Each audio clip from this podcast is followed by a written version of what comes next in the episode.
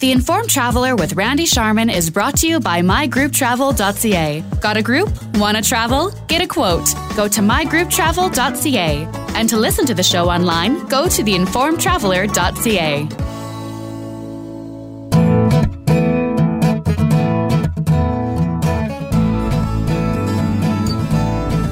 listening to the Informed Traveler Radio Show, and we start our show this week talking about what is known as the Rule of 10 when it comes to damaging property at a hotel room.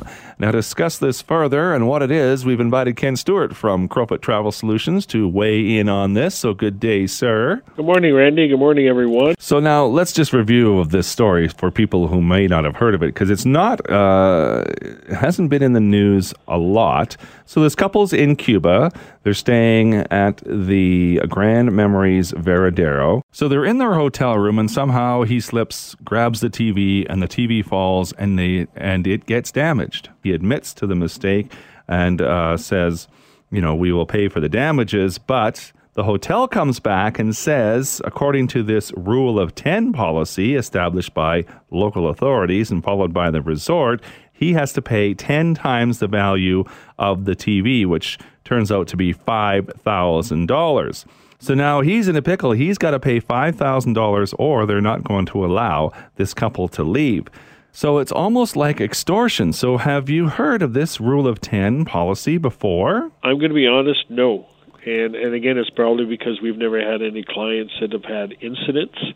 Um, it's not something I believe that is common because we have had clients who have had issues at other hotels, you know, with things which are, you know, generally, again, you know, if it's an honest mistake, you fess up to it and Mhm. you, know, you, you pay for whatever it was that you broke or whatever. Or sometimes, depending on the resort or hotel, uh, you know, they'll they'll work with you to to work it all out. But this this one is a little unusual. But I'm again, I'm thinking after hearing and reading or whatever, Cuba is a little different than everybody else as well too. When you're looking at from the vacation side, uh, you know, they're not they don't have a lot of options as far as you know importing you know we always talk about the food which is greatly improved and, and things like that. So it's a little different. So i mean it could be very costly for them to to just replace a tv not saying that they should be charging 10 times what it's worth but uh, again i guess that's you know in a resort or resort uh, by hotel kind of thing where Mhm. they're all going to have their general rule of thumb because i did do some more research after we talked about this earlier in the week. And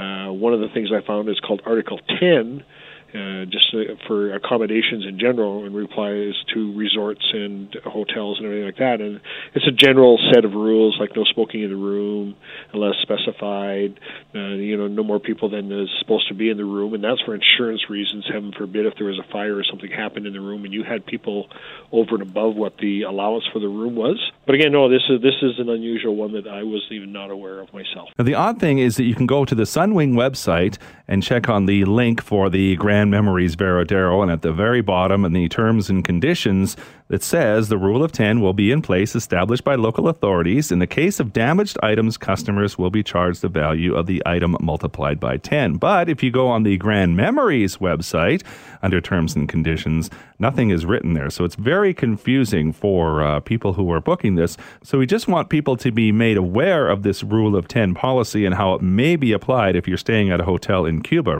I don't think it applies to all hotels. I'm not sure if it's just this chain with uh, the Grand Memories or certain hotel chains or whatever, but that would be interesting. An interesting thing to note I did send an email to Sunwing to see if they could respond to this. They didn't get back to me. And anyways, we just wanted people to be aware of this, and so now you have something new to uh, to show your clients when they're traveling to Cuba specifically, right? Exactly. Exactly. All right, Ken, appreciate it. The Informed Traveler with Randy Sharman is brought to you by mygrouptravel.ca. Got a group? Want to travel? Get a quote. Go to mygrouptravel.ca. And to listen to the show online, go to theinformedtraveler.ca.